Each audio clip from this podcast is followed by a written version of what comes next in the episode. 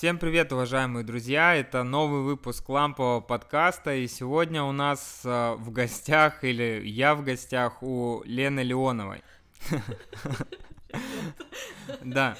А, в общем, это необычный выпуск, потому что сегодня, с одной стороны, мы поговорим про а, историю этого человека, и мы с тобой сегодня выяснили, что мы знакомы с 2011 года где-то, это мне кажется, раньше. Или, может быть, раньше. Ну, в общем, очень много лет, и за эти годы много поменялось, изменилось, трансформировалось, поэтому этот выпуск подкаста, он будет, с одной стороны, про э, трансформацию, изменения этого конкретного человека, с другой стороны, про осознанность, про йогу, про фридайвинг, про, короче, очень интересные вещи, поэтому настройтесь на нашу волну и поехали.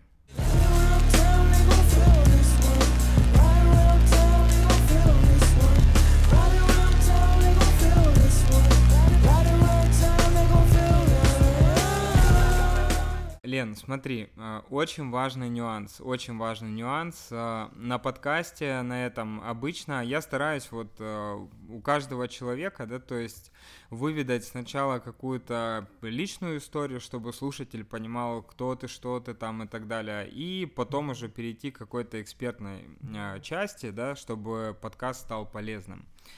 И давай начнем с твоей истории расскажи, вот мы когда с тобой познакомились, ты, насколько я помню, целиком и полностью была поглощена корпоративным миром, обучением в компаниях там и так далее. Вот давай заглянем, пускай там в 2010-2011 год, что такое Лена Леонова в 2010 и 2011 году? Ну, во-первых, это, это еще не корпоративная история была, это еще была университетская история тогда, mm-hmm. когда мы с тобой учились на НЛП. Да, вот, да, да. на НЛП тренерском. И но тогда, да, туда я туда и направлялась в корпоративную всю историю, и я сегодня мы с тобой про это говорили, когда мне один человек сказал, что как бы не видать мне как своего, ну как бы понятно чего, не видать меня своего будущего в виде бизнес-тренера, mm-hmm. вот. И меня это тогда подхлестнуло, когда мы с тобой зави- записывали видеоинтервью. Mm-hmm. Я тогда эту же историю тебе и рассказывала что тогда я такая думаю, как это я? И не буду бизнес-тренером, сфигали, вот, и просто взяла и сделала все возможное для этого, и действительно как бы очень много времени посвятила себя а, корпоративному миру обучения, и с одной стороны, я, я учила внутри компании, была как внутренний тренер изначально для телеком-компаний, системных интеграторов, то есть такая, ну, система интересная. Хардовая, да, да, да, компания. Да, угу. ну очень классная, конечно, это был очень интересный опыт. Вот, и затем вышла в другую историю провайдером это тот, кто уже как бы вне, с внешней стороны обучает уже э, компании не конкретные, а именно там большое количество просто разнообразных компаний, в частности, связано это было с игровыми практиками, игровыми механиками и внедрением обучения через игры. Угу. Вот. Ну да, вот. Это было долго, это было пять с половиной, по-моему, даже лет. И я всем этим делом занималась до определенного момента. Ну давай вот э, перед этим моментом, э, когда ты э, уже начала работать в компании-провайдере, да, то есть компания, которая предоставляет образовательные услуги там под запрос и так далее. И я помню эту тему, как ты фанатела и везде, где только можно, скажем так, ну, пропихивала, продюсировала, проводила историю с геймификацией вообще. Почему вот э, тогда тебя эта штука затащила про, именно про игры? Потому что, ну, тренеры бывают разные, да, почему, почему именно такой формат обучения? Через игру, через вот такую механику. Ну, слушай, если мы говорим честно и откровенно, да, я так понимаю, что здесь лучше честно и откровенно, то просто вот э, на, на, по полной, если разговаривать, то игры — это то, что, в общем, в принципе, людьми правит. Ну, если мы знаем а, о том, как, в какие игры играет человек, это для меня такая история. Если я знаю, в какие игры играет человек, я могу этим человеком управлять. Uh-huh. Просто, ну, как бы легко и просто. Это мотиваторы человека, и, соответственно, если он через игру определенную игру, называя мне, э, как бы говорит, что именно там в ней ему интересно, даже неважно, там он скажет мне покер, я буду знать, кто он такой. Он скажет мне что-то еще, ну, как бы я буду знать, э, кто он такой, и через, через что им можно, ну, как бы в кавычках назовем это манипулировать. Что его пушит, короче, да? Да, и... да, да, да, да. То есть, соответственно, вот обычно говорят так, ну, э, люди, которые имеют отношение к полной, в кавычках, э, жизни, то есть, например, там вот обычно типичная история, там менеджеры не играют в игры, я говорю, не, ребят, ну как бы на самом деле все играют в игры, просто некоторые играют в социальные игры а, и реализуют все свои мотиваторы через социальные игры, социальное взаимодействие, и им не нужно дополнительную реальность создавать для того, чтобы ну, через игры ну как бы заполнять те пустоты, которые, например, они там в жизни не могут а, заполнить. А, ну там ну, просто типично бывает такое, что контекст не позволяет, ну, реально не позволяет. А вот топ-менеджеры, как правило, то есть у меня есть определенные выкладки, да, вот есть люди, у них есть определенная психология, и если это топ-менеджер, я прекрасно знаю, в какие игры он будет играть, если он играет в компьютерные игры, а они играют в компьютерные игры реально, mm-hmm. это, как правило, цивилизация пятая или что-то в этом духе, вот, то я могу просто понять, ну, как бы, что это за человек и что им движет. Mm-hmm. И на уровне корпоративного сегмента здесь все то же самое, просто есть определенный уровень, ну, например, не знаю, корпоративный сегмент э, обучения обучение или, например, это продажи, да, mm-hmm. то я буду понимать, что у них есть определенные двигатели, а, которыми обладает определенный тип там, продавцов, Uh-huh. да, там активные продавцы, либо это те, которые уже сервис продают, ну, то есть uh-huh. уже постпродажи, да, осуществляют. То есть у них разные мотиваторы, как правило, и их можно учить э, через э, использование этих мотивов. Uh-huh. То есть получается следующее: геймификация дает возможность используя мотиваторы определенной целевой аудитории, обучать их таким образом, чтобы они не заморачивались э, собственной мотивацией на эту тему. То есть ты просто берешь и помогаешь этим людям обучаться по фану. Ну, то есть, как бы используя их мотивацию, ты вшиваешь, и они просто обучаются, и им это нравится. Угу. В этом вся суть была. А какие, э, вот для слушателей, ну, назови там, не знаю, 3-4, может быть, э, вот таких драйвера, да, то есть, которые ты знаешь, э, ну, движка, которые могут быть у людей, например, вот.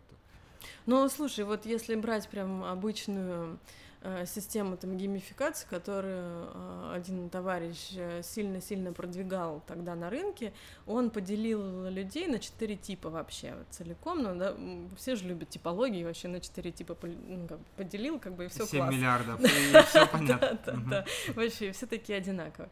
Вот, и там часть из этих мотиваторов лежит э, в следующих плоскостях, да, то есть это социальное взаимодействие или наоборот, да, и единоличное действие, и, соответственно, как бы к цели ты движешься как к результату или к процессу, ну, то есть элементарные вот эти вот наши mm-hmm. два сегмента взяли и на них поделили всех людей. Получается, что, например, если говорить об успешном продавце, прям тайком, который активный продавец, который прям нужен всем компаниям на свете. Это человек, который очень любит соревноваться, вот, и, как правило, такие люди никогда не работают э, в команде. Угу. Они такие вот э, один в поле воин и соревнуются с каким-нибудь супер, как бы очень там, как хай-топ каким-то продавцом, если он есть в компании еще один, это просто будет война, но зато он будет очень успешен. То есть такому человеку нужно грамотно давать цели, и руководитель должен знать просто основные мотиваторы для того, чтобы понимать, что в команде он работать не будет, и его нет смысла заставлять работать в команде, с документами он работать ненавидит, mm-hmm. и поэтому ему нужен кто-то, кто будет доделывать за ним, например, документальную работу, потому что есть аналитик, у него совершенно другие мотиваторы. Вот у аналитика может быть мотиватор, это люди, например, часто исследователи. Mm-hmm. Они вот, вот если взять карту, вот РПГ э, какая-нибудь, mm-hmm. да, и вот есть э, карта, и они эту карту исследуют. То есть этот человек может просто залезть в такие дали, дальние дали этой карты, э, найти, где, в общем, программисты не прописали, значит, ландшафт, там, встрять, еще что-нибудь, mm-hmm. ну такое. То есть вот человек, который э, занимается там исследованием каким-то. Э, вот часто как бы туда относятся люди, которые занимаются там документами, но человек, который м, заточен на цель, ему нахрен вообще не надо будет. Он эту карту, он, он, как бы отсечет э, как бы лишние квесты, так скажем, и выберет э, линейную как бы стратегию сразу быструю по достижению цели. То есть есть люди, которые проходят игру, я не знаю, два года одну, ну mm-hmm. то есть я не знаю, ну, условно я называю. Открывая года, там да. вообще да, все открывая двери. все вообще все квесты найти, все все перепройти, mm-hmm. вот. А есть такие, которым вообще не важно, как бы вот эта левая история, и они просто сразу к боссу, как бы и, и все. Mm-hmm. Хорошо, а, и вот ты работаешь себе, погружаешься в эту тему. Uh, у тебя есть, э, скажем так, ну и клиенты хорошие, да, то есть ты нарабатываешь там пул, все, все вроде как бы прет. Uh, вот и ты говорила про некую точку, когда тебя там развернуло совсем в другую сторону. Uh-huh. Давай вот здесь остановимся поподробнее. Что произошло? Почему? Ну типа многие люди а, просто вот ты там относительно молода, и ты в, находишься внутри компании, которая, в принципе, в этом рынке, ну, имеет имя, она там востребована, вас заказывают, ты сама продвигаешь тоже какие-то там продукты, тема с геймификацией интересная, работает, и насколько я помню, как, как раз когда ты этим занималась, это была прям вообще, это был бум, короче, ну вот период. Ну я раньше начала всю эту тему продвигать, и когда я вышла на рынок э, с этим э, названием вообще, тогда это было только на Западе, то только-только начинало как бы более-менее там подниматься по кривой этой Гартнера, там, или как ее назвать. Mm-hmm. Вот, но она только начала подниматься, и я поняла, что просто у нас еще этого, этой волны нету, mm-hmm. и у нас какая-то хрень из разряда вот толкинисты, а, там, которые носятся в лесу, это одно дело, а на рынке образовательном это примерно было точно так же. То есть сидели какие-то реально задроты. Mm-hmm. Ну, то есть я пришла реально на игры, практику какую-то вообще, на какую-то конференцию вообще я прихожу, и там сидят реально задроты вот с такими линзами. Вот. И как бы какую-то хуйню ну реально прям откровенно просто заморачиваются какие-то там системы, у них что-то там, короче, что-то одно за другое, ну то есть это настолько сложно, сложно. непонятно, никому не нужно, то есть как бы они могут в этом разбираться, да, возможно, там уровень экспертности зашкаливает, но продвинуть это они не могут, и более того, это нафиг не нужно ни одной компании, потому что ту, ну как бы too much сложно. Mm-hmm. Вот.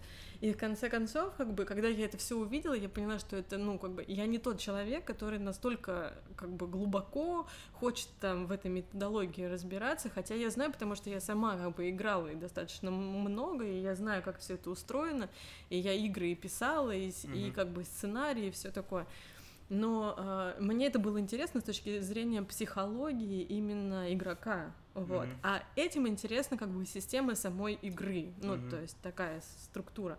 И это понятно, что они нужны, то есть они нужны в качестве тех людей, которые пишут игру. Ну разрабы. Да, да, да, да. Именно такие методологи, которые сделают так, чтобы она в конце концов все-таки работала. Вот.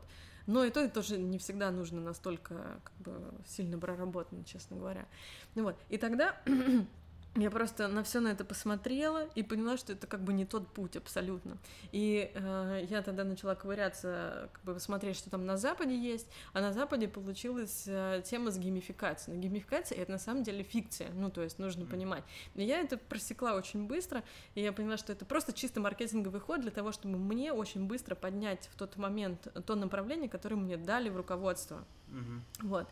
И я поняла, что просто продавать то, что уже есть, это нереально, потому что это полный фуфель.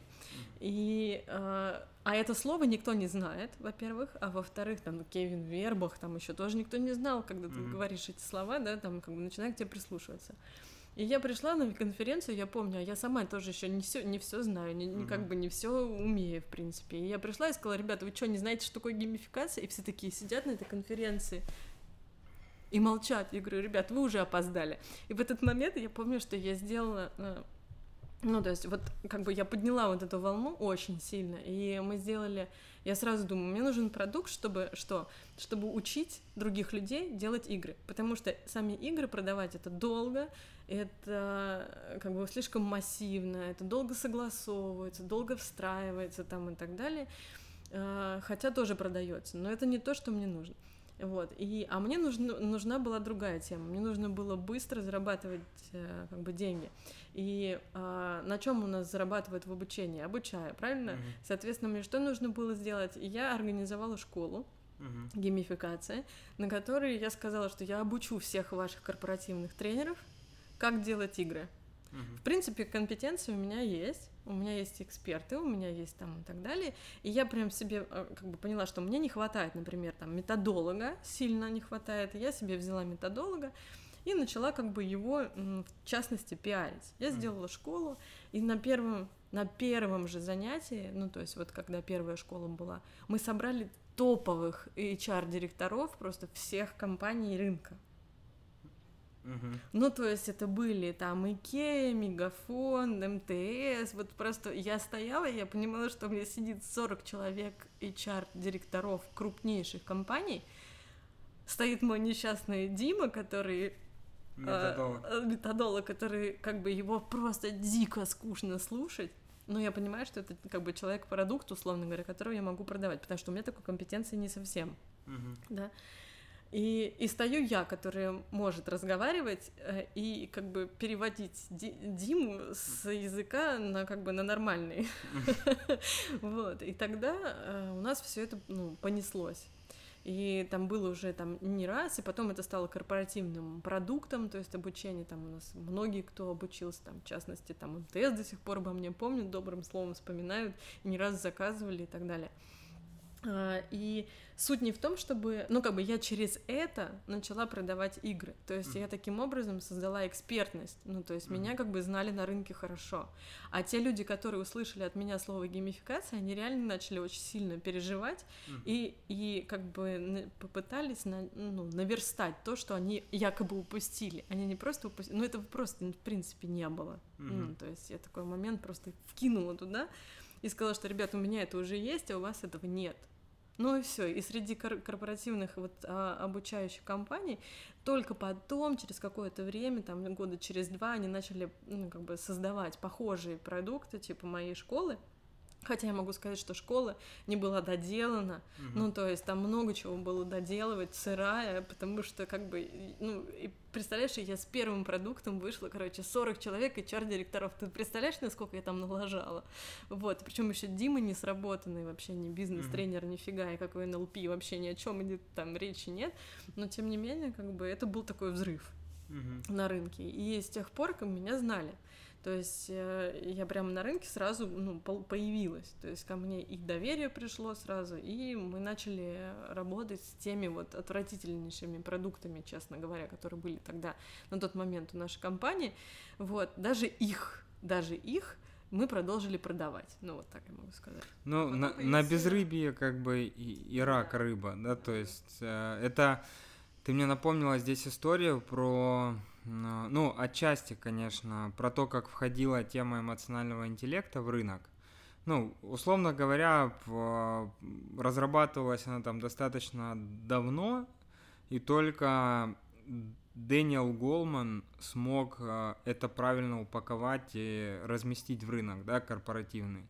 И да, к нему там много вопросов, претензий там типа и так далее, но народ начал об этом говорить и начал эту тему исследовать, потому что подключились сразу те, кто такой, так, а почему вот так, ну, с критическим мышлением, да, то есть и начали улучшать этот mm. продукт, но каким-то он должен был все равно появиться, да, то есть хоть, хоть каким-то. Угу. Ну-ну, и как, а, давай, а, вот смотри, эта история понятна, и здесь хочется вот плавно подобраться в сторону, когда тебя начало бомбить, и ты начала понимать, что, что что-то не то или что-то начала понимать? Где переворот? Вот э, точка Ну, такая. переворот в том случился, что, ну, я считаю, что предательство произошло. Я очень преданный, на самом деле, человек, и э, просто мой управляющий партнер, когда я поняла, что как бы шутки плохи, и мне, а у меня очень хорошие доверительные отношения были с корпоративными клиентами, и мне из-под стола писали смс мои собственные клиенты, говорили, Лен, а какого хрена твой, короче, Дима, да, в данном случае, э, сидит тут напротив меня и как бы с твоим конкурентом, э, ну, пришел вообще ко мне. Типа, что происходит? А, и прям случались какие-то магические истории. Например, я там отправила своего друга, ему нужно было писать дипломную работу или что-то типа того.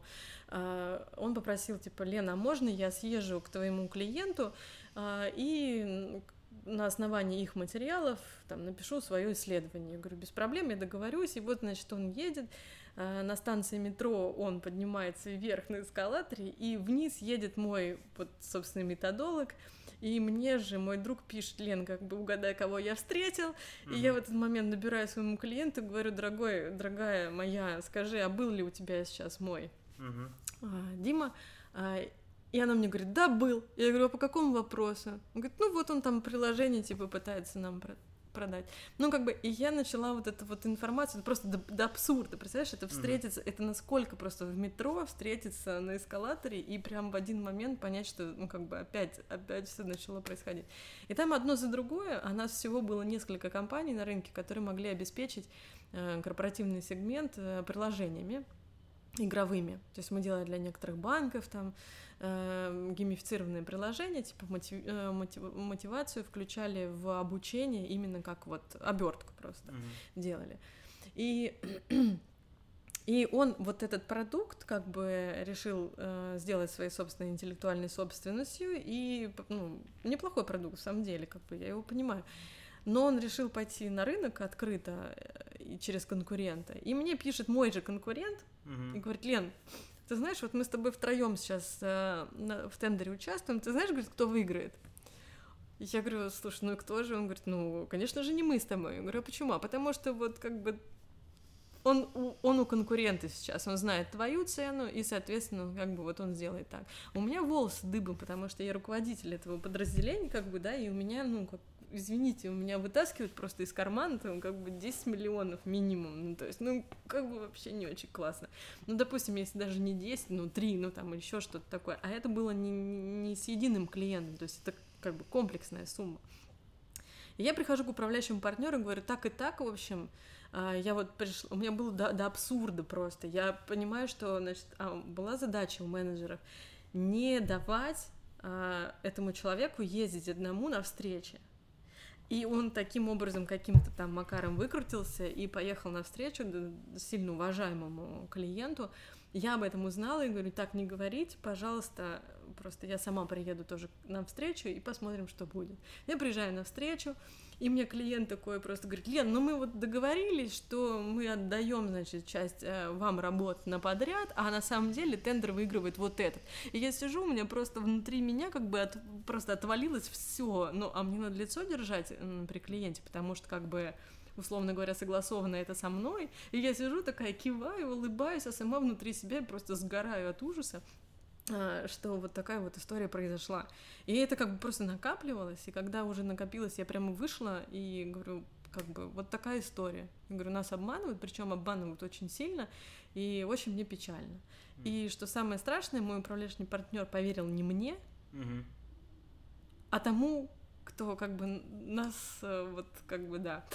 И, и когда я поняла, что после трехчасового разговора и убеждений в том, что, в общем, он не прав, и как бы, ну, и и, пожалуйста, ну, просто услышь меня, когда ты увидишь, что вот эти, вот эти, вот эти тендеры закроются не за нами, а за ними, ну, как бы, будет не очень классно.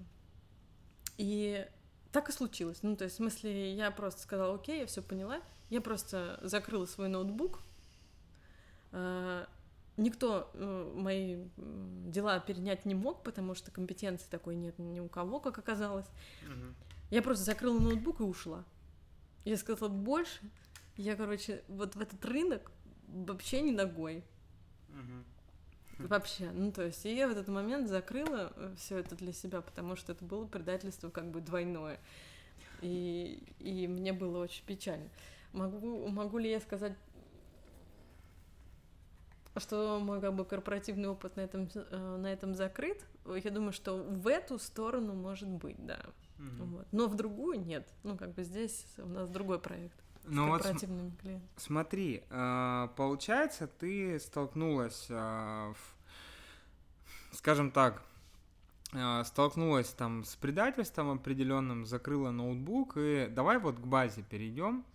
На что жить. Ну, типа, знаешь, вот люди, а, они когда упираются, многие ж, понимаешь, проглатывают как бы вот эту всю тему и продолжают дальше тащить, потому что есть куча страхов. Ну, то есть есть э, ужас внутри и понимание того, что а как я вообще буду дальше, ну, типа, или чем мне заниматься.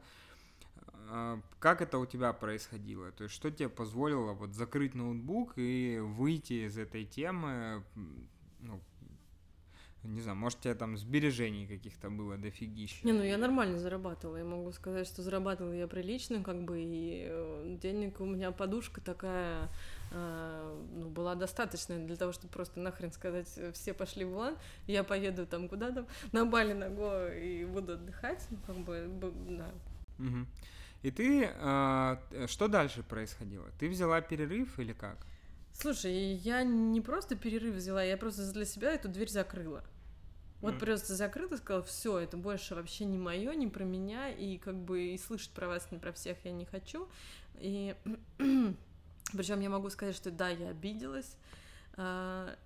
Ну, как бы, и я по большому счету закрыла двери сразу как бы с многими контактами, то есть, ну, это не с клиентами, я имею в виду, а с людьми, которые были внутри этого корпоративного мира, которые я сама туда привела, ну, как бы, и там было несколько таких еще моментов, которые просто у меня, ну, как бы, вызывали некоторый шок, ну, то есть, мои друзья, которые были мне друзьями, э, интересно так поступали, и и как бы я обращала на это внимание и спрашивала, ребят, вы, вы серьезно, вы, вы серьезно не понимаете, да, вот как бы вы поступаете.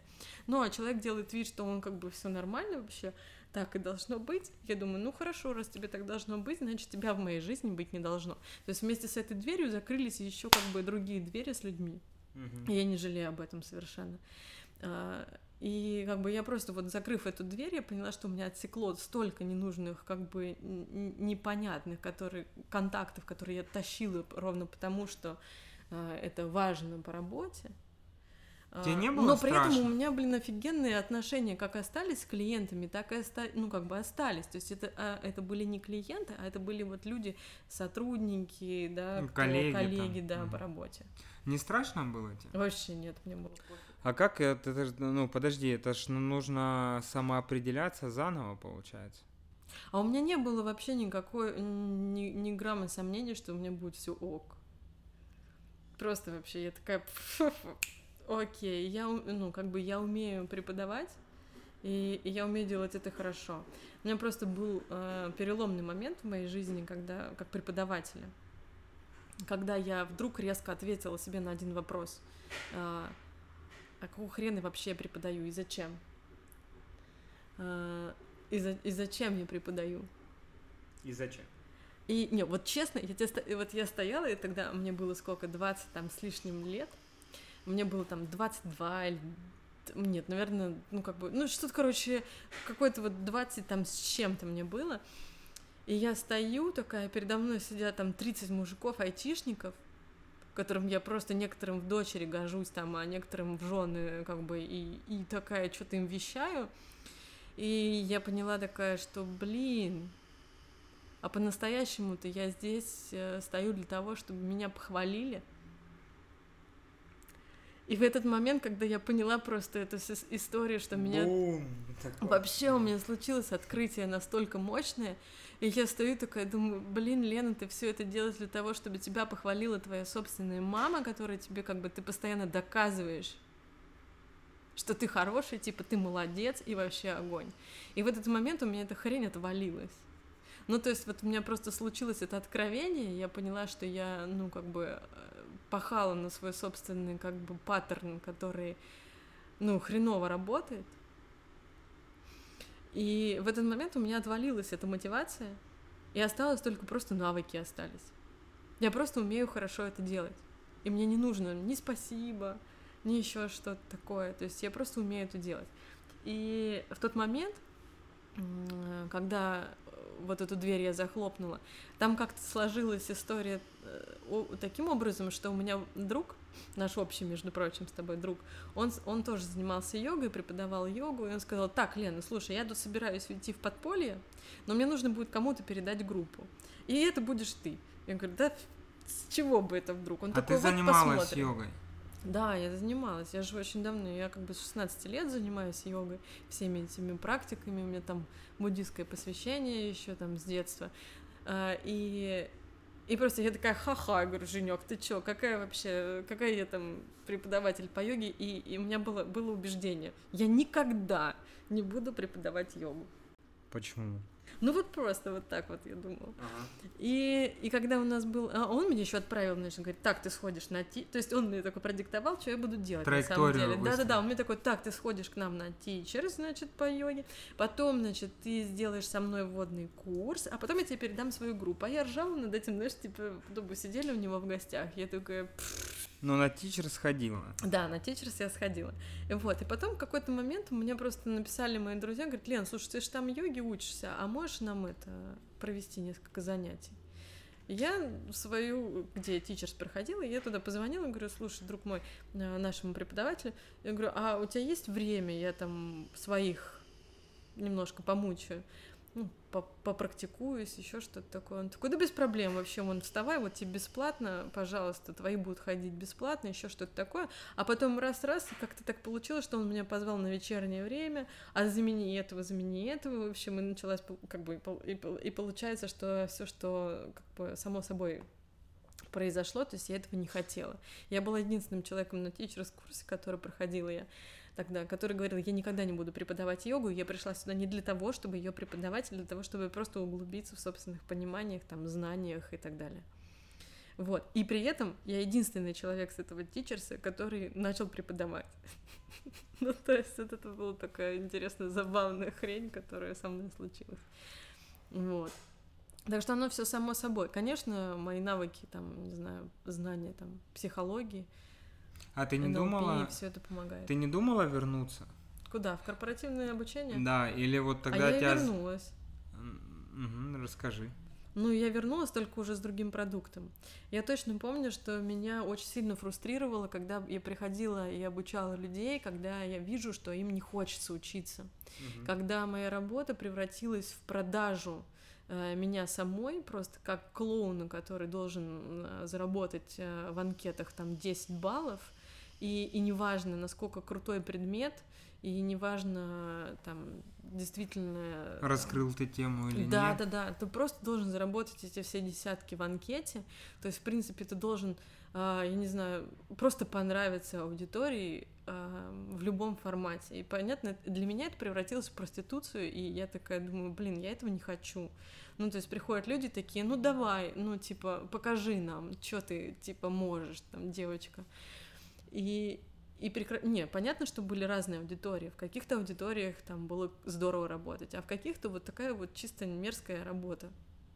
И я поняла в тот момент, что я не хочу больше. Ну вот я не хочу себя продавать людям, которым не нужно учиться, они не хотят, у них нет мотивации, они просто пришли и сидят, потому что им надо, ну как бы вынуждены. И когда-то тогда я еще сформировала для себя такую целевую аудиторию, наверное, людей, которых я хочу видеть, которых я хочу учить.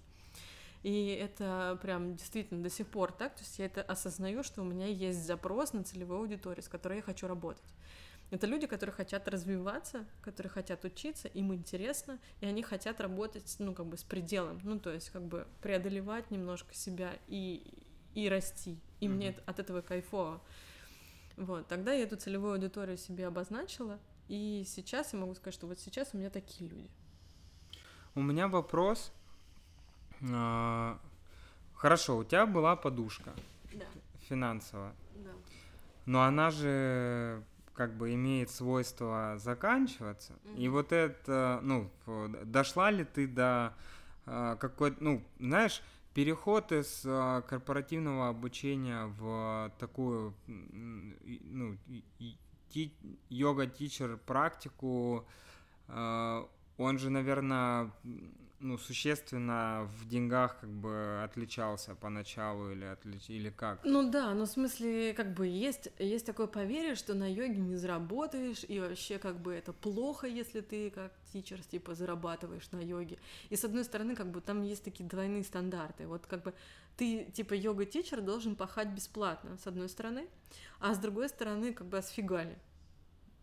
Mm-hmm. Ну, то есть, Понимаешь, а эта ответственность огромная, когда к тебе приходят люди, особенно на индивидуальные занятия, ты работаешь с ними со всеми структурами, с психической структурой, с телесной структурой, И, и как бы, когда ты как, не имеешь профессиональной подготовки в этом, конечно, ты много не заработаешь, потому что просто эффекта никакого у людей не будет.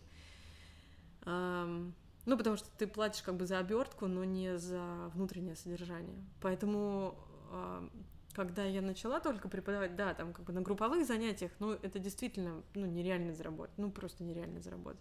То есть, в принципе, все те, кого я знаю, относятся к групповым занятиям как чисто такому, ну, как бы фановому занятию, mm-hmm. и с них не заработать, это точно, то есть это прям, я не знаю, сколько надо людей иметь, чтобы начать как бы нормально там на групповых занятиях зарабатывать. И и вот этот двойной стандарт на тему, что йога-тичер, э, ну, как mm. бы, вообще, в принципе, нафиг платить йога-тичеру, ты же работаешь, как бы, ты же йог, ну, можно, э, ну, ты там праной питаешься, все такое, не жрешь mm. ни хрена, да. Но э, я, с одной стороны, сначала тоже так думала, да, что, типа, это нормально, что ты ни хрена там не зарабатываешь, а потом мне это просто осточертело. Ну вот, mm-hmm. осточертело. И и я просто такая говорю, ребят, а... Где деньги?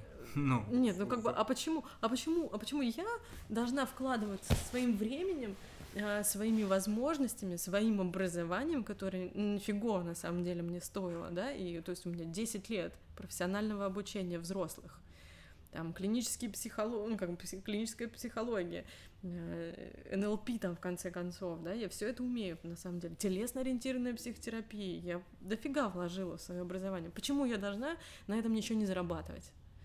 И э, просто я стала ставить как бы суммы, которые для меня, я имею в виду на индивидуальные занятия, которые мне комфортны. Угу. И произошел такой сдвиг парадигмы. Просто я понимаю, что прекрасно, что совершенно спокойно можно зарабатывать на любом занятии. Просто вопрос как бы внутренней конгруенции. Угу. Ты понимаешь, что твое время, твои затраты, твоя работа стоит денег. И ко мне начали другие люди приходить. Ко мне перестали приходить люди, которые вот за каждую копейку. Я говорю, ребята, вы вкладываете в собственное здоровье. Сфига ли вы не хотите платить? А потом я подумала, блин, я просто больше не хочу работать с этими людьми, скорее всего раз они такие. И у меня полностью сменилась группа. Вот реально, сто процентов у меня люди поменялись. Абсолютно. И клиенты тоже поменялись, я имею в виду там индивидуальная работа. Mm-hmm. И у них не возникает вопросов, как бы заплатить ту сумму, которую я им говорю. Они говорят, Лена, а можно три раза в неделю? А в четыре? А каждый день можно, пожалуйста, я буду к тебе ходить? Ну, то есть вот так. А воп... у меня вопрос. А, вот ты перешла в йогу, начала преподавать, а ты сказала, что ты а, вернулась потом с другим продуктом в корпоративный мир. Да. С каким? Медитация, осознанность, mindfulness, э, да, работа с э, осознанностью, внимательностью, эффективностью, психической, да, когнитивной функции. А, кому это надо? Топ-менеджерам. Это люди, которые уже реализовали э, ту самую пресловутую пирамиду Маслоу э, на первых э, порах, да, на первых нескольких уровнях, те, которые заинтересованы в собственной эффективности, саморазвитии и понимают, что это реально стоит того, чтобы в это вкладываться.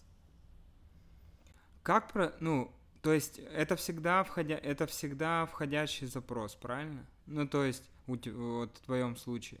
Или ты выходила с этим предложением сама? Слушай, а, не выходила, вот по-честному сказать, я не, я не выходила, я пробовала скооперироваться со своим товарищем, а, который тоже, кстати, занимается эмоциональным интеллектом, но что-то там не пошло. Mm-hmm. Не пошло, но суть даже не в этом. А, суть в том, что люди эти, люди, которые занимаются, да, вот топ-менеджеры mm-hmm. и менеджеры там чуть больше, чем среднее звено, выше, они сами это ищут. И у них есть э, внутренняя структура общения между собой, как mm. правило. Они просто друг другу советуют. Ко мне То пришел... есть у тебя это сарафан, да? Да, да, да. Ко мне просто пришел один парень э, на занятие, офигел, сказал, слушай, а ты можешь сделать это корпоративным курсом? Я говорю, без проблем вообще. И все. И я сделала, и, и есть даже KPI, ну, есть измерения, как у людей изменились э, А они заценили вообще э, то, что ты вроде йога-тичер, но у тебя хороший бизнес-бэк такой в плане... Ну, конечно. Ну, то есть топы, топы ценят, конечно, с одной стороны. А с другой стороны, те люди, вот, для которых я проводила корпоративное вот это обучение, это был, э, это был отдел продаж, на самом mm-hmm. деле. Вот. Им пофиг. Им, в принципе, пофиг, они такие альтруисты, такие молодые продавцы, им просто было в кайф. Ну, то есть mm-hmm. им было интересно что-то новое, и э, я тут не могу сказать, что они сильно обратили вообще на это внимание. Mm-hmm.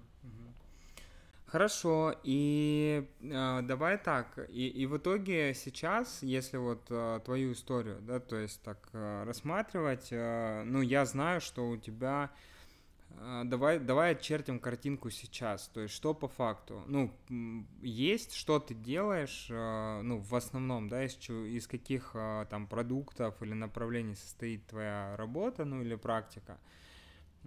Есть ли у тебя, ну, мне вот прям интересно, как давно ты вышла, вышла ли ты на тот же уровень или больше того же материального благосостояния, которое у тебя был, когда ты была в корпоративном мире. Я об этом спрашиваю на самом деле специально, потому что да, многие люди, ну, как я уже говорил, они пропитаны страхом, да, то есть и он сидит на работе, у него есть какое-то хобби, которое его, ну, пушит на самом деле, и он готов это делать, даже будучи супер уставшим ночью, просто потому что он не может этого не делать, и он уже давно сам для себя понял, что он уже головой и телом вообще в другом, но он боится, и этот страх держит его за причинное место в там, где он был, потому что он не понимает экономику, да, вот этого нового состояния. И хорошо, когда, как в твоем случае, есть некий пул, позволяющий закрыть ноутбук и выйти, да, то есть и сказать... Э, да мне даже если бы его бы не было, мне было бы пофиг, я просто не, не могу э, находиться там, где мне настолько дискомфортно, где мне не верят вообще, ну, то есть, ну, это прям, это ключевая ценность. Угу. И доверие. Давай поэтому вот э, сюда обратим внимание, то есть что есть сейчас, э, удалось ли как-то вот этот порог э, достичь или пере, пере, перевыполнить, то есть ну вот. Да, вполне удалось достичь и и и дальше больше, ну как бы я хочу сказать, что дальше больше. Ну это реально так. Ага.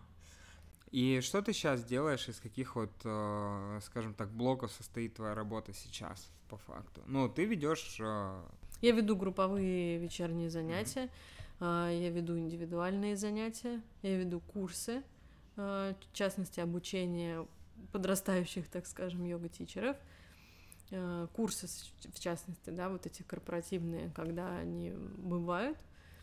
Вот, в принципе, вся история. Туры.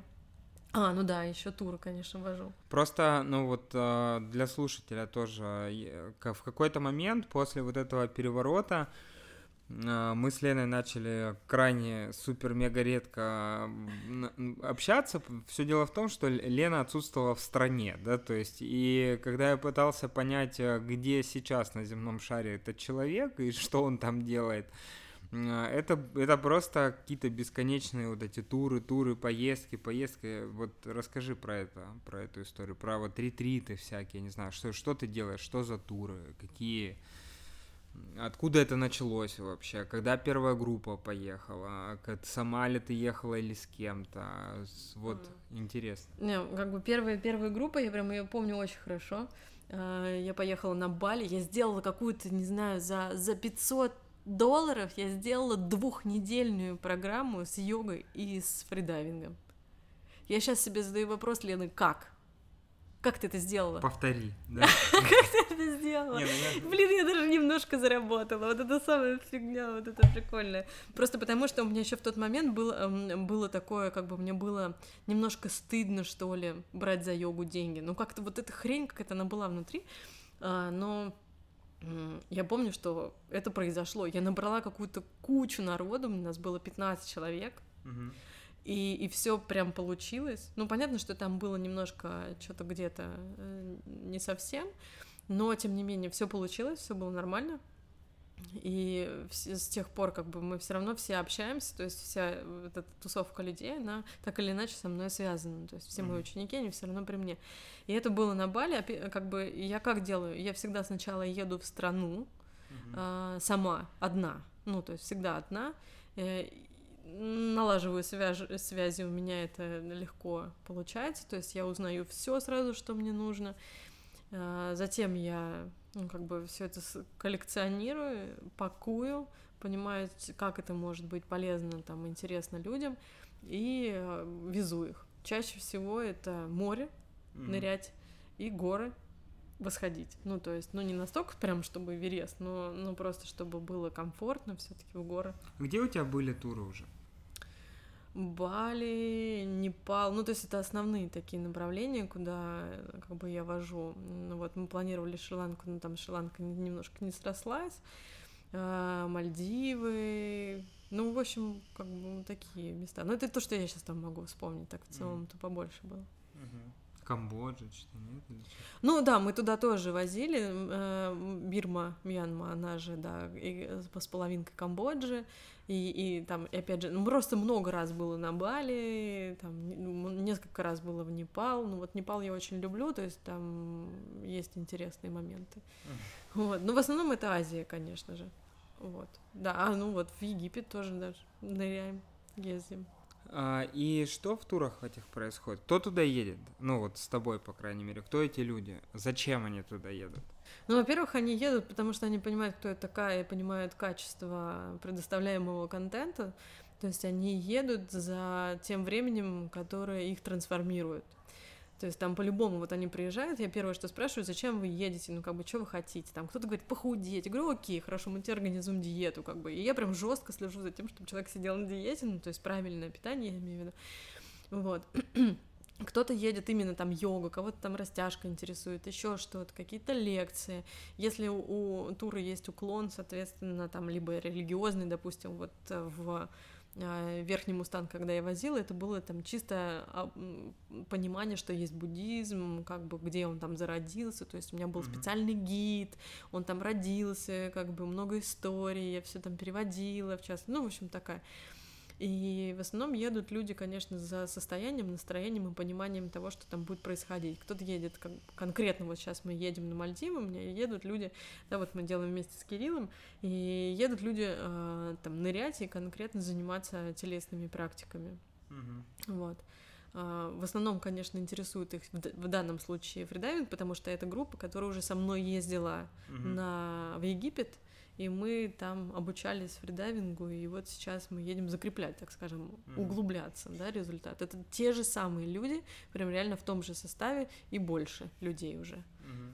Ну, плюс еще я забыла сказать, что у нас еще же есть корпоративный клуб путешественников, в котором есть именно как бы основная задача это связи.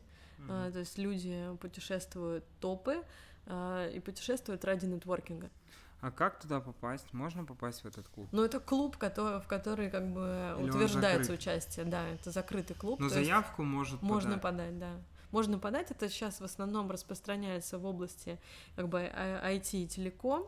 А, почему? Потому что это просто, ну, как бы на базе а, данных компаний, там, как бы моих старых связей родилось угу. и продолжает развиваться. Ссылочку я оставлю в описании подкаста. Всех желающих присоединиться к крутейшей топовой IT-тусовке. Welcome. Вот. А, слушай, когда фридайвинг начался в твоей жизни и вообще почему? О, слушай, мне кажется, я всю жизнь ныряю с детства. Вот, может быть, все помнят еще эту маску, эту железную. Вот с, с, с, да, да, да, да, да, со стекляшкой. Вот с тех пор я помню себя. А, потому что когда мама мне говорила, где Лена, ну, то есть ну, мы на море ездили, а, в Геленджик там или еще куда-то на черный. И Лена всегда торчала как бы попой кверху, потому что я всегда находилась под водой лицом. Хотя плавать я тоже люблю, ну то есть именно прям технически, технично. Вот, а э, в целом я всегда ныряла, и для меня был такой шаг, э, когда я обнаружила, что у меня внутри есть какая-то история, которую я не могу пройти. И я когда описала, это, кстати, было на НЛП мастерском, я это тогда откопала у себя. Угу. Вот.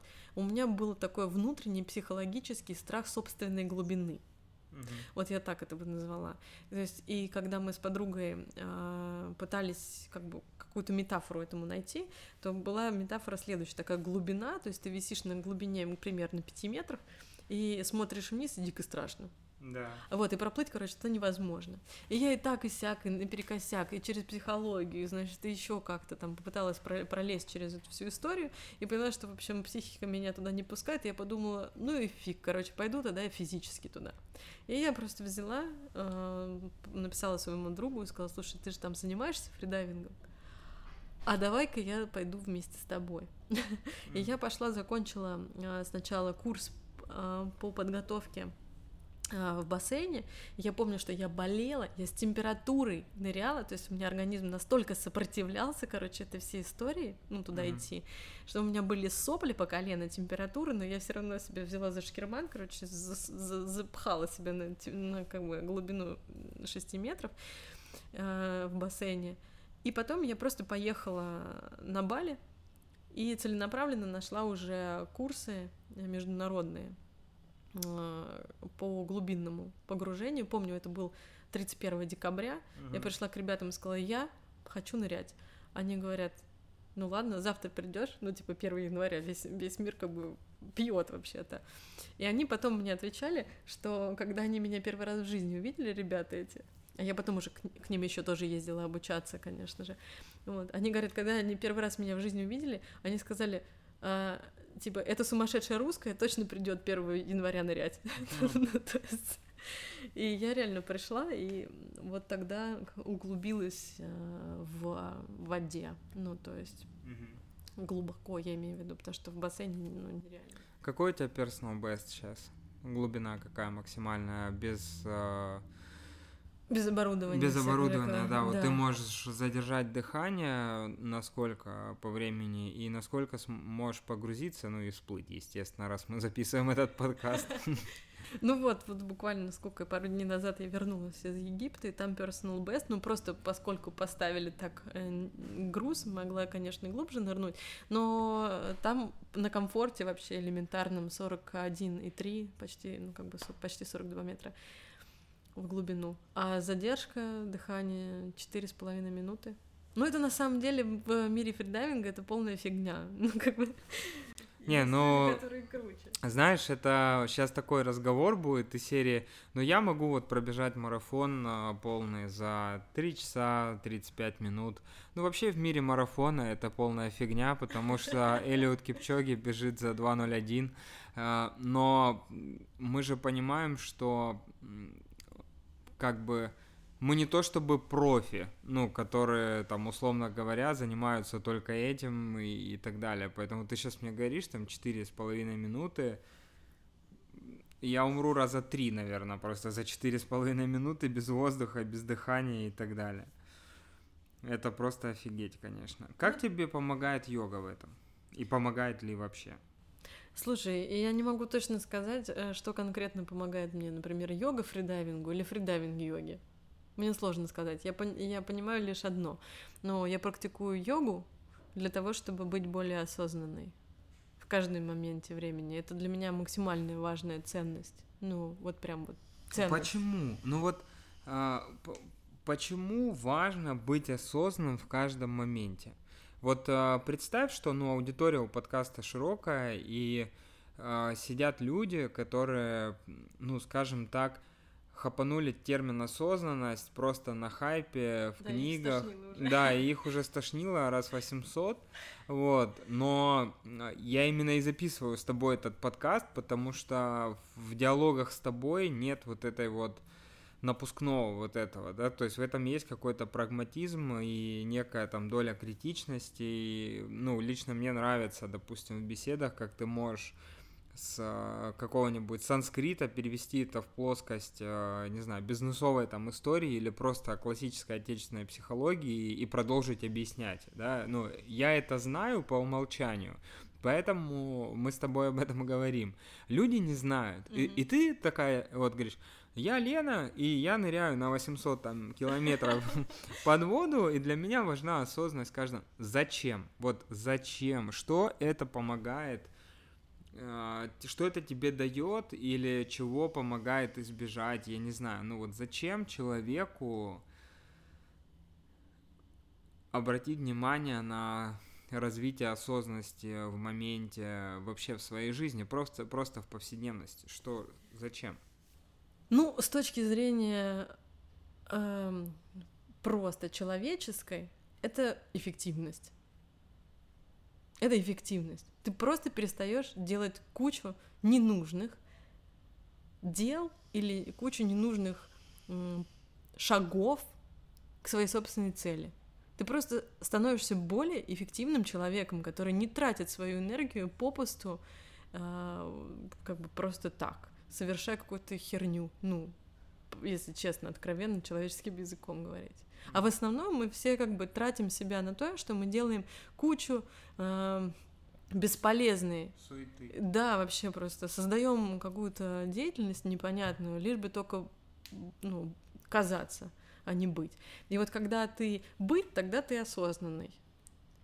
И осознанность это не то, что так сложно достичь. Нет, я понимаю, осознанность достичь не просто ровно потому, что никто не хочет.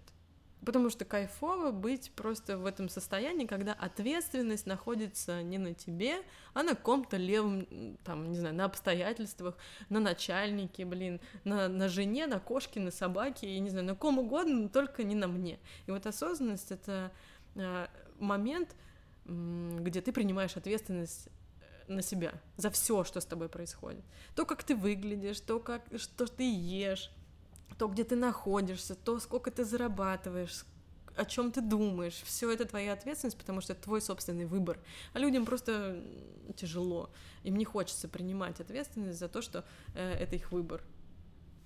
Ну вот у, у меня, я понял, а, у меня такой вопрос.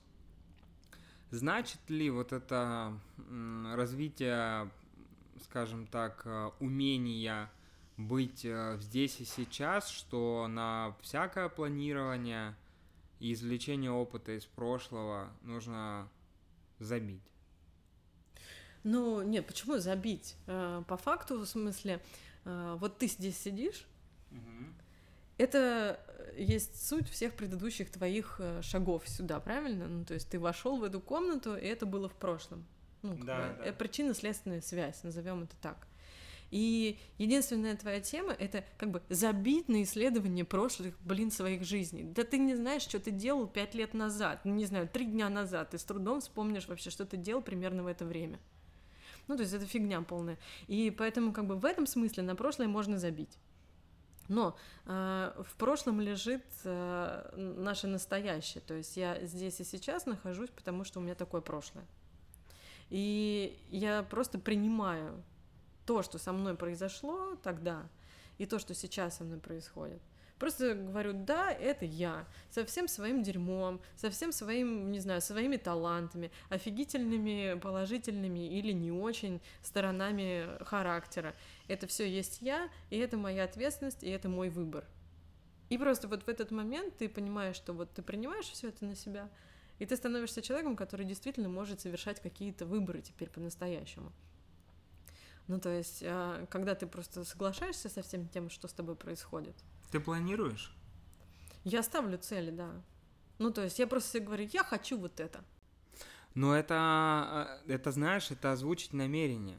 Ты же, ты, ну, ты же прекрасно понимаешь, что, э, ну, вот возьмем там какую-нибудь MBA-программу, ну, что значит планировать, ну, например, да, то есть вот через годик, да, по смарту или там по спецификации цели со всеми деталями, там, с шагами, вот. Нет, это все прикольно, это прикольные инструменты, но они работают тогда, когда у тебя ум чист, так скажем. Ну, то есть потому что у нас такое множество преград, ну, на мой взгляд, да, то есть у нас куча там демотивирующих наших собственных действий, которые к, цели, к этой цели никогда в жизни не приведут. Ну, то есть там ты можешь хотеть что угодно, то есть по смарту прописать это 3000 раз, но у тебя внутри может сидеть такая какая-то установочка твоя классная, которая тебе просто говорит, нафиг тебе это надо, а мы туда не пойдем. Вот. И обычно такое бывает, вот этот разрыв э, между... Ну, это не мне тебе рассказывать о том, что вот есть цель навязанная, а есть, ну, как бы... Твоя. Да. И вот, как правило, все же вот эти смарт-установки — это цели, которые не мои. Ну, потому что это где преподается? В бизнесе. Преподается тем людям, которые работают, э, как бы сдают себя в аренду за определенную плату э, и как бы достигают целей, которые нужны не им, а кому-то другому. И поэтому у них нет мотивации. Поэтому это как бы немножко такая странная история. А, но в, в качестве своих целей, когда я ну, как бы ставлю себе цели какие-то, да, я себе визуализирую эту цель. Ну, просто я визуализирую и отпускаю ее. И, типа, если будет, окей. Но при этом это не значит, что я не лежу в направлении цели. Ну, то есть я все равно совершаю какие-то действия, безусловно. И я совершаю вполне себе приличное количество э, действий, чтобы достичь этого. То есть во мне не умер человек, который занимается, э, ну, как бы, то есть у меня выше нервная деятельность э, с йогой никуда не делась. То есть я не шизотеричный йог. Я знаю, что целью йоги, там, как минимум, да, там есть несколько э, целей. И одна из них называется мокша, и мокшу все понимают по-своему. Мокша — это освобождение, освобождение при жизни. Освобождение от чего? Освобождение от собственных э, шаблонированных действий, которые ведут тебя к неэффективному расходу энергии. То есть, ну, когда тебе плохо, ты страдаешь, как бы это считается, ну, как бы не самая эффективная жизнь. И освободиться нужно от страданий в первую очередь. Просто перестань страдать, твою мать. Ну, стань счастливым человеком. Просто возьми и стань, окей. Как бы вот цель у йоги, хотя бы такая. При жизни стань счастливым. Начни наслаждаться. Делай то, что тебе нравится. Я понял. А, у меня такой вопрос. Помимо мокши, какие еще цели в йоге есть?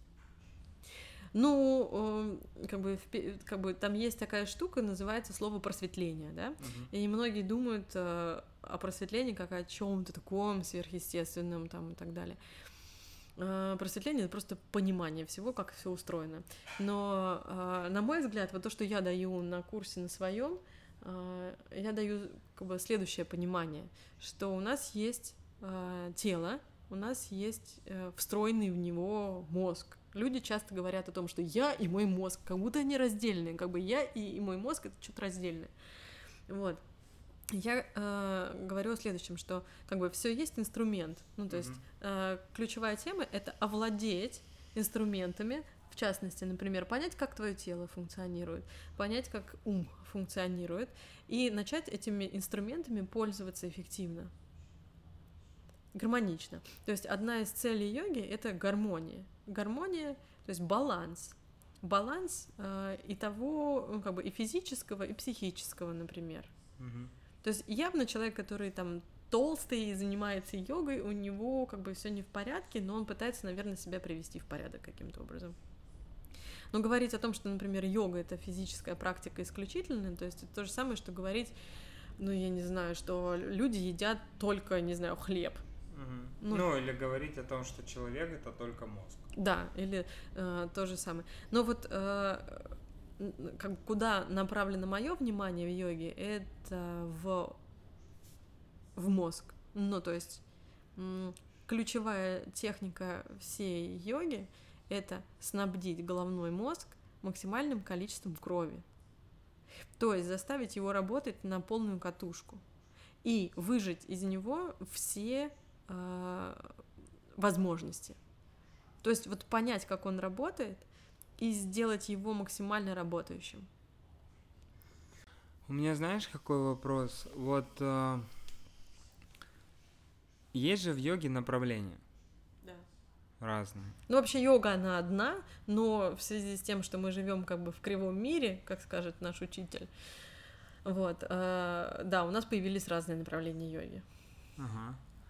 И то, что ты делаешь, допустим, а, то в, в каком, короче, какому направлению ты придерживаешься, когда преподаешь, или у тебя это микс какой-то? Или как?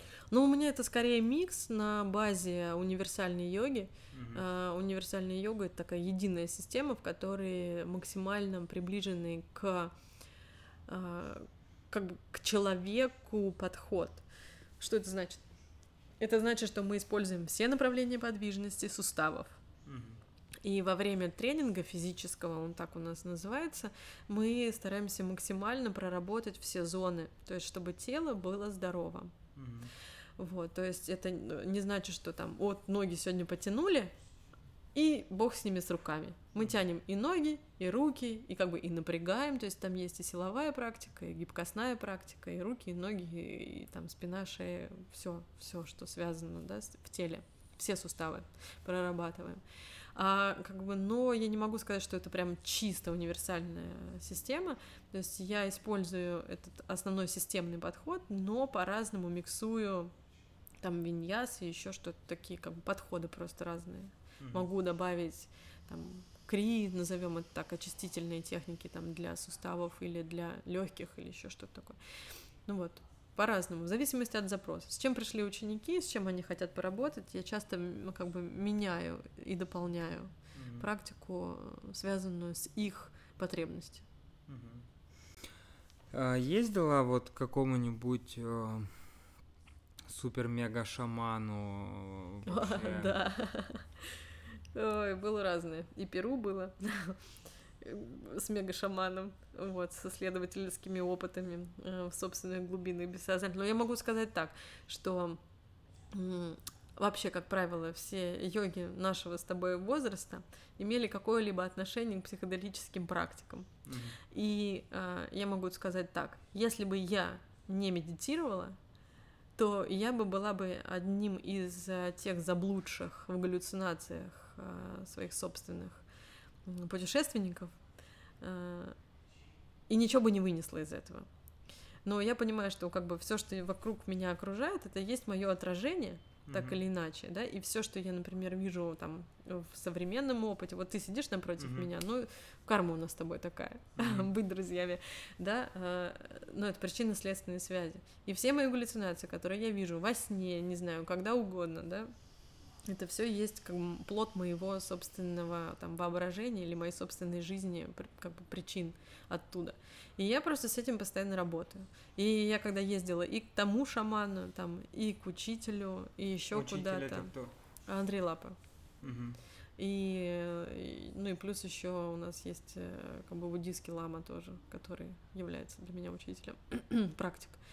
Вот. Но я не могу сказать, что как бы я там как бы вот прям зашоренный да, mm-hmm. к другим опытам. Нет, я с огромным удовольствием изучаю другие практики и смотрю на предмет ну, как бы применимости разных инструментов.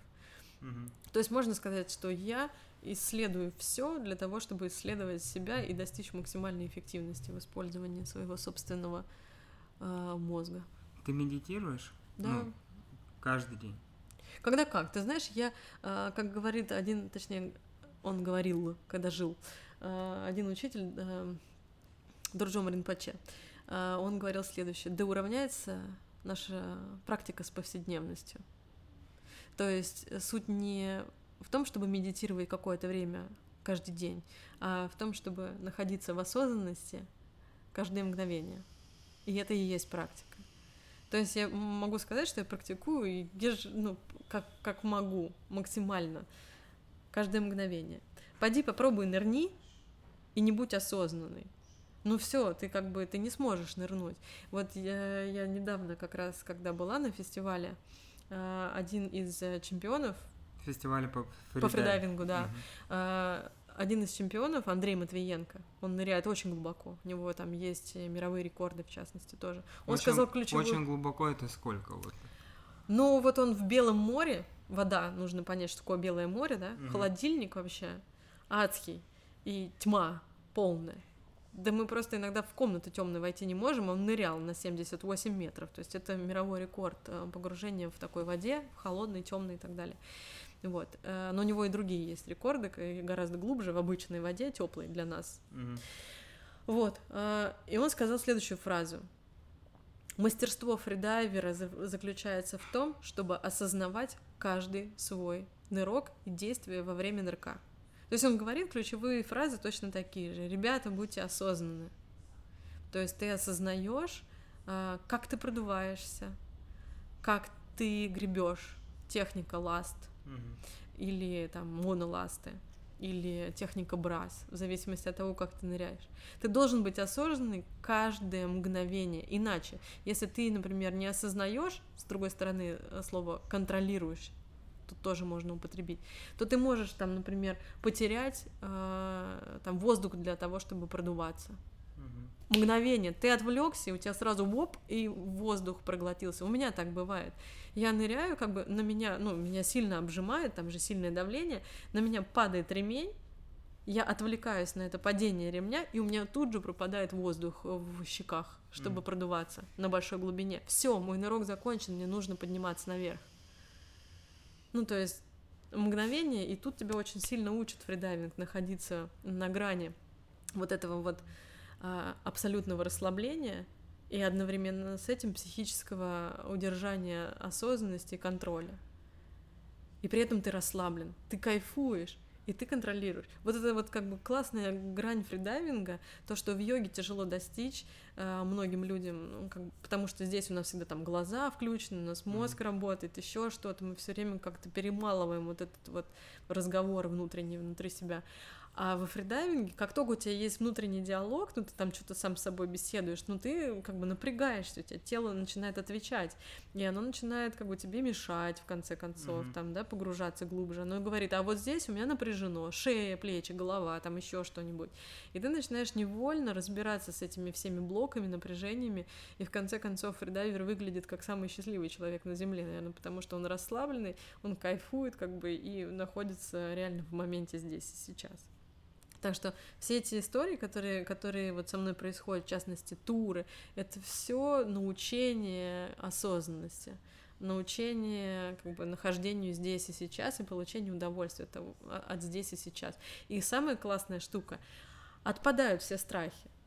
Ты понимаешь, что, что страх существует в будущем, а будущего нет. Ну и что бояться? Ну вот я раньше, я помню, вспоминаю себя, я ныряла на 26 метров, мне надо было сдать норматив, и вот я смотрю в эту глубину, опять же вспоминаю ту самую метафору, и я прям боюсь, и думаю, что ты боишься, Лена? Ну вот что ты боишься? Ну вот даже если ты не нырнешь туда, что случится? Ну развернешься, пойдешь наверх. Ну как бы и все, и с тех пор у меня этот страх вообще пропал. То есть, а пропал страх как там, так и пропал страх э, и здесь. Вот.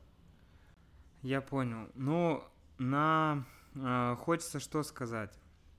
Хочется подытожить следующей фразой, что с тобой, наверное, можно записать э, несколько подкастов, потому что уже больше часа мы говорим, и, ну, я даже больше времени слушаю. Это все безумно, безумно, безумно интересно, и в, вот все ребята, кто нас слушает, тоже